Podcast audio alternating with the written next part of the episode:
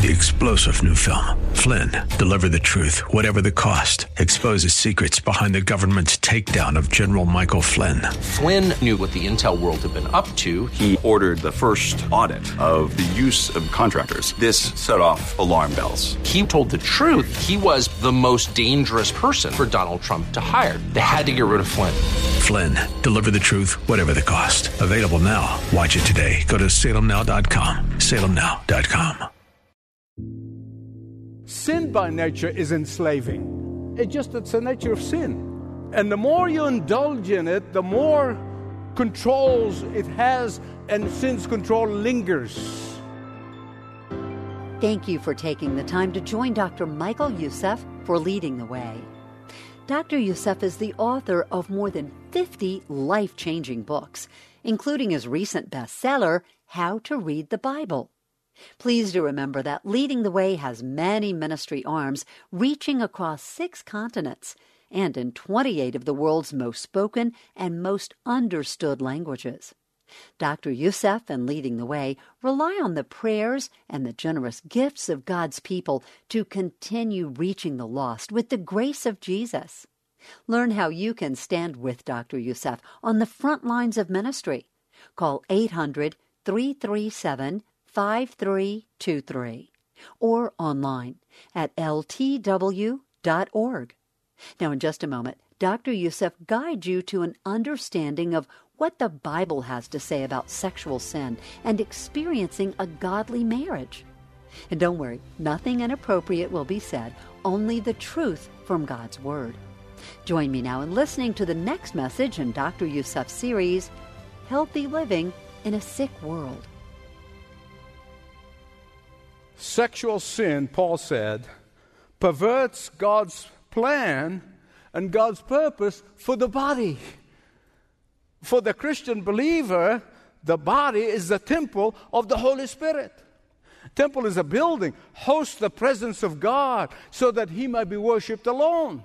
The Christian body is where God dwells. The Christian body is where God resides. The Christian body is where God is honored. The Christian body is where God is revered. The Christian body is where the Word of God is obeyed. And that is why in verse 13, Paul explaining to them that their rationalization of sin is flawed. It's flawed. Here's how they rationalize sexual sin. Since the stomach is for food and food is for the stomach, therefore, sex is like eating food for the body. Just as the stomach is made for food and the body is made for sex, any sex. Paul stops this foolish thinking dead in its track by saying that while food and the stomach have a, a biological relationship, God one day is going to destroy both.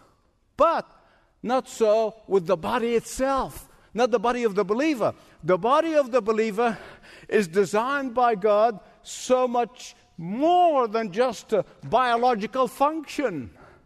Our bodies are not only designed to serve God in this life, but for all of eternity. Oh, to be sure, our bodies are going to be glorified bodies. They're going to be changed bodies. They're going to be resurrected bodies. They're going to be heavenly bodies. But nonetheless, they'll be our bodies in which we'll serve God for all of eternity. Here, here in chapter 6, verses 15 to 18, it tells us that the believer's body is not only for the Lord in the future, for eternity, but here and now, in this age, in this life, in this time. Our bodies are spiritual temples where the Spirit of God resides. Therefore, it is inconsistent for the believer in whom the Spirit of God dwells to be engaged in any sexual activities other than heterosexual relationship in marriage between a husband and a wife. Period.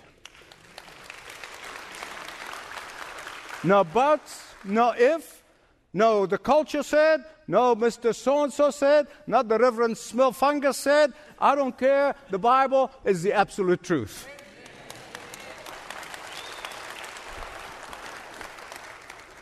Just because that gift of God, the gift of sex, is being given to us by God. It's been perverted in our culture. We must not be afraid to talk about it in our homes, in our churches, because it is a gift of God. And once we explain to children and the next generation why is that gift given, then we will be able to fend all this perversion that is coming at us. After all, a fire in a fireplace on a cold night is absolutely delightful. Let that fire jump out of the fireplace, it will burn the house down. And it's the same with sexual gift. It is given for marriage between husband and wife. That is why believers' sexual bonds with any person other than your spouse is reprehensible. Why? Because it profanes Jesus Christ who lives within us in our bodies and with whom we are united. I know you hear this argument all the time in the media and television. You hear it all the time. My body is my body, and I can do whatever I want with it. According to verses 19 and 20 of 1 Corinthians chapter 6, that is absolutely not true for the believer. Your body is not your own. your body has been bought and paid for by the blood of Jesus Christ. You were not bought by a, some cash or, or some useless metals like silver and gold or some piece of real estate. No, you have been bought with the precious, priceless blood of the Lord Jesus Christ. So the question we might be asking the Apostle Paul today is this How in the world shall we live a godly life in a godless world? How in the world are we going to live spiritually healthy life in a spiritually sick world. How in the world are we to live a chaste life in a sex crazed world? And if you think we have a big problem, the Corinthians had a humongous problem. And I'm so thankful to the Lord that all these things have already been answered in the Word of God, so we don't have to struggle with them. Aren't you grateful? And Paul answers that question in chapter 7, verses 1 to 7. Their society, like ours, they were boasting about their freedom to commit sexual sins, all sexual sins and perversions and acts and fornication, adultery, homosexuality, polygamy, all kinds of sexual sins. They were bragging about it. Back then, there were four types of marriages. Just to give you a background so you understand specifically why Paul is saying what he's saying. Four types of marriages. There was a marriage between slaves, which was known as tent companionship, where the slaves lived together at the whim of the master, they were separated at the whim of the master. Then there was a second type of marriage. The second type of marriage, which was common law marriage. This type of marriage was recognized after a man and a woman lived together for 12 months. The third type of marriage was when the father sold his daughter to a husband. But then there's the fourth type of marriage. That is the highest form of marriage, and it was practiced by the patrician class, by the nobility. As a matter of fact, this type of marriage was adopted later by the Roman Catholic Church and was Christianized and modified to be a Christian marriage in those marriage ceremony, in that fourth type of marriage that's among the noble people, it was both families involved in the arrangement of the marriage. A matron of honor uh, accompanied the bride, and a groomsman accompanied the groom. And there was exchange of vows. Uh, the bride wore a veil, and uh, they were given rings and wore in the third finger.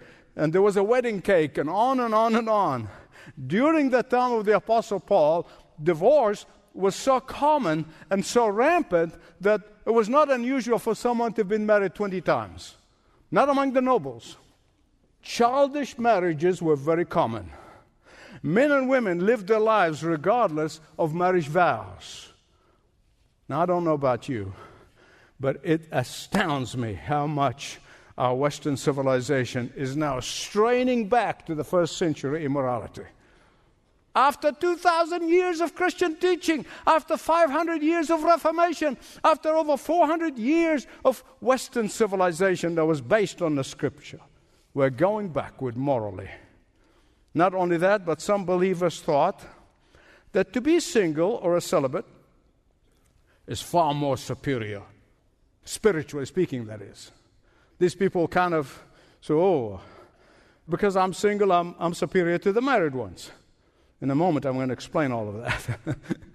and so they discouraged marriage altogether.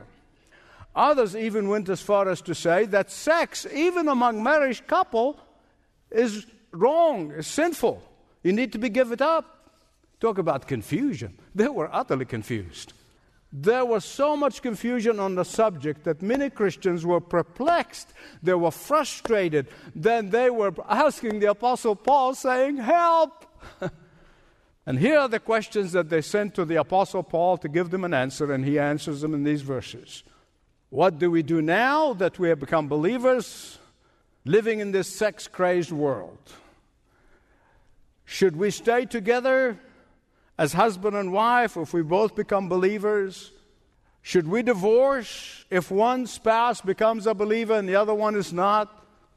Or should we get married at all, just remain single? And that is why in 1 Corinthians 7, Paul is saying, verse 1, now concerning the questions you sent me. That's how we know there were questions they were asking. So he's, uh, he's responding to them, he's answering them. There is no doubt in my mind that the Apostle Paul, who drank deeply of the Old Testament, the Word of God, consulted the Holy Spirit as he began to give them the answers. Listen to it very carefully. He said, If you're a single person who's contented to be single and you have the gift of celibacy, stay single. If you're married and you're both believers, stay married.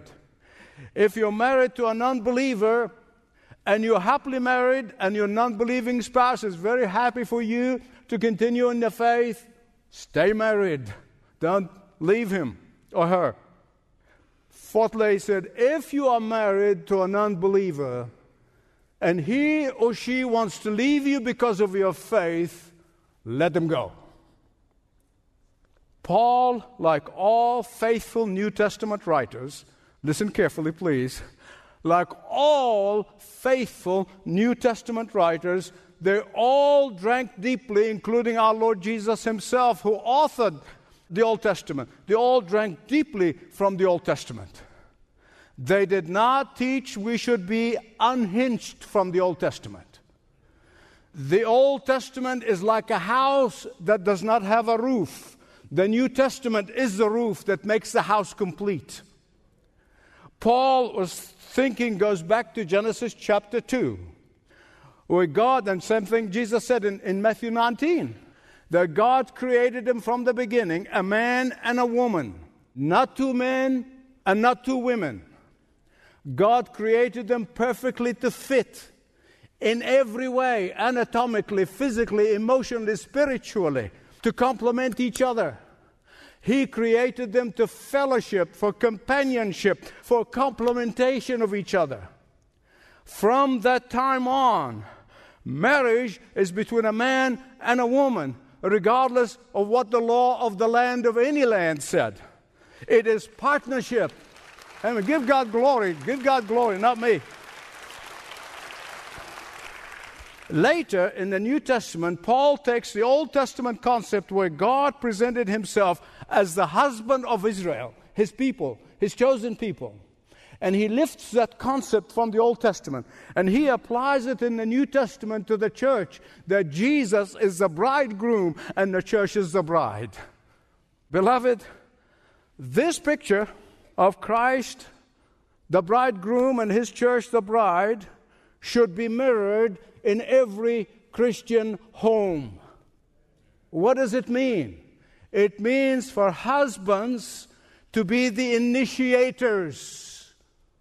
They are to be initiators of love, of mercy, and of grace, just as Jesus initiated love to his church, the bride, to you and me, the believers. He initiated love, he initiated mercy, he initiated grace. And just as we, the believers, responded to his initiating of love, mercy, and grace, so must the wife respond to her husband loving initiation. Just as believers love, adore, and honor the Lord Jesus Christ, so must the wife learn to love, adore, and honor her husband.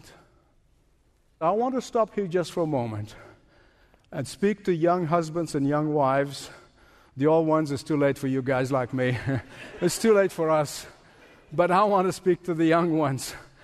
And if I can contribute anything from the Word of God, not from me, from the Word of God. So let me start with the wives, because by the time I get to the husbands, I could be stoned to death. so, precious wives, do not beat your husband over the head, regardless of how much sometimes you want to. When you do that, you're doing something unnatural. Precious wives, listen to me. Hear me right on this one. God created men with an ego. And no matter what mama said or what grandmama said, that the way to a heart of man is his stomach, it is not. It's his ego. Please do not try to beat his ego out for him. That's God's job. Let God take care of that. He does a better job. Do not try to put him down all the time. Certainly never in public. Young wives, I'm pleading with you. Take my advice to heart. Feed his ego because that is the way God made him.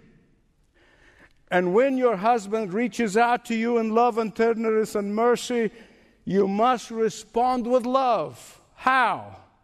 By building him up, by encouraging him in his initiating effort. Even in times when you want to say, Don't touch me. Well, you know what I'm talking about. just explain to him how you love him, but just now physically you are unable to respond to his love. Look at verses 3 and 5, 1 Corinthians 7. When Paul said a husband must fulfill his duties to his wife and a wife fulfills her duty to her husband, he's talking about more than just sexual relationship. All, the totality of the relationship, but certainly the sexual relationship is major part of it. I was counseling this man, and, and he said to me, he said, Isn't the Bible said uh, that, that a woman should be subservient to her husband? I said, whoa, whoa, whoa, whoa. Where do you get that subservient bit? It's in the Bible. I said, well, is that Ephesians thing? There's an Ephesians thing says, I said, let me tell about the Ephesian thing. the Ephesian thing never said subservient. Bible never said subservient. That is a complete and utter lie from the pit of hell. Let me explain to you what submission is, because the Bible says submit one to another. Submission means that you, the wife, respond to his loving initiation. That's what it means. It means reacting positively to his initiation. It means building him up as he lovingly approaches you. One last thing. Then I'm going to zero in on the husbands. Ladies, don't worry. Don't be concerned about giving your husband a swollen head if you praise him. Did you get that? Don't worry about it. Now I'll have a word with young husbands. Guys, listen to me. Don't get bent out of shape and look for a way out when your wife does not respond to you. Don't deprive her of your affection when she does not know how to respond to you. Help her out. Keep on extending your arms of love. Keep on extending the arms of grace. Keep on extending the arms of mercy. Be patient with her. Just as the Lord Jesus Christ, the bridegroom, is being patient with you. And he's been patient with me. Your wife needs your explanation, your wife needs your understanding. So don't just clam up, don't just close up. Verse 5 Don't deprive each other except by mutual consent.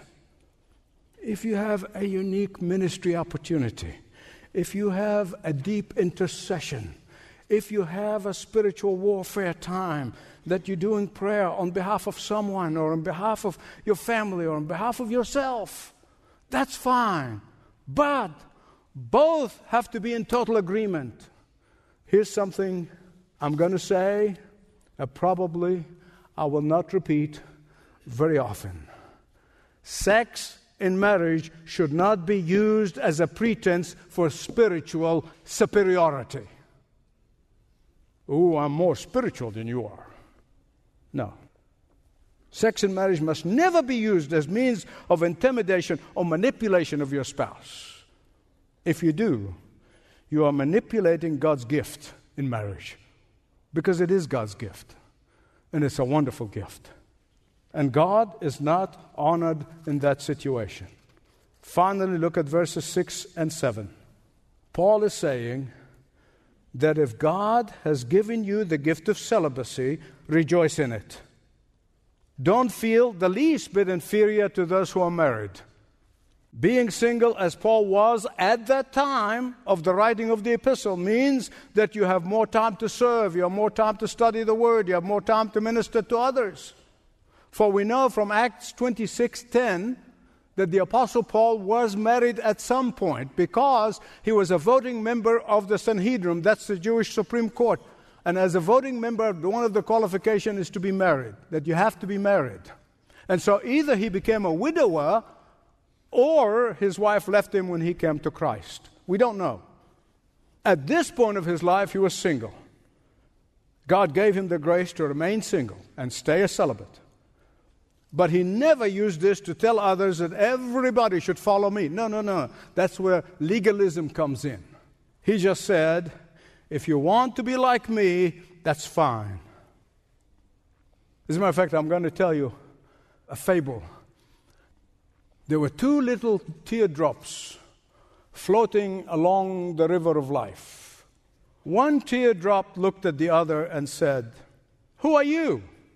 That teardrop said, I am a teardrop from a, a woman who loved a man and lost him. And then looked at the other teardrop and said, Well, who are you? Well, I am the teardrop from the woman who got him. Beloved, the Word of God to both single and married is that we both should be focusing on the return of Christ, not focusing on our discontentment, not so much on our earthly condition. Now, can I get an amen from both single and married? Thank you for joining Dr. Michael Youssef for leading the way. Always practical, biblical words direct from the pages of God's Word.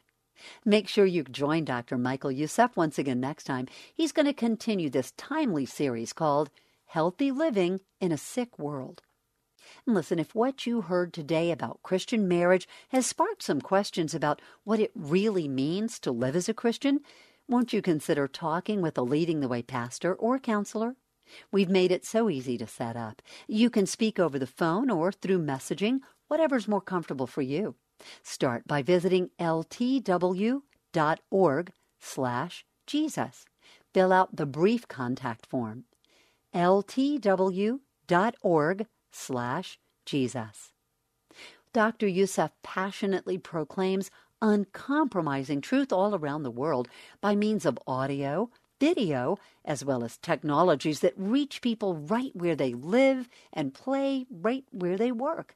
And it's through partners just like you that millions are able to hear the gospel, experience discipleship through our team members and our partner churches. And when living in areas where being a Christian is dangerous, they can get help from leading the way through our local team members. So, wouldn't you like to be a part of this life changing ministry? Learn ways to stand with Dr. Youssef today.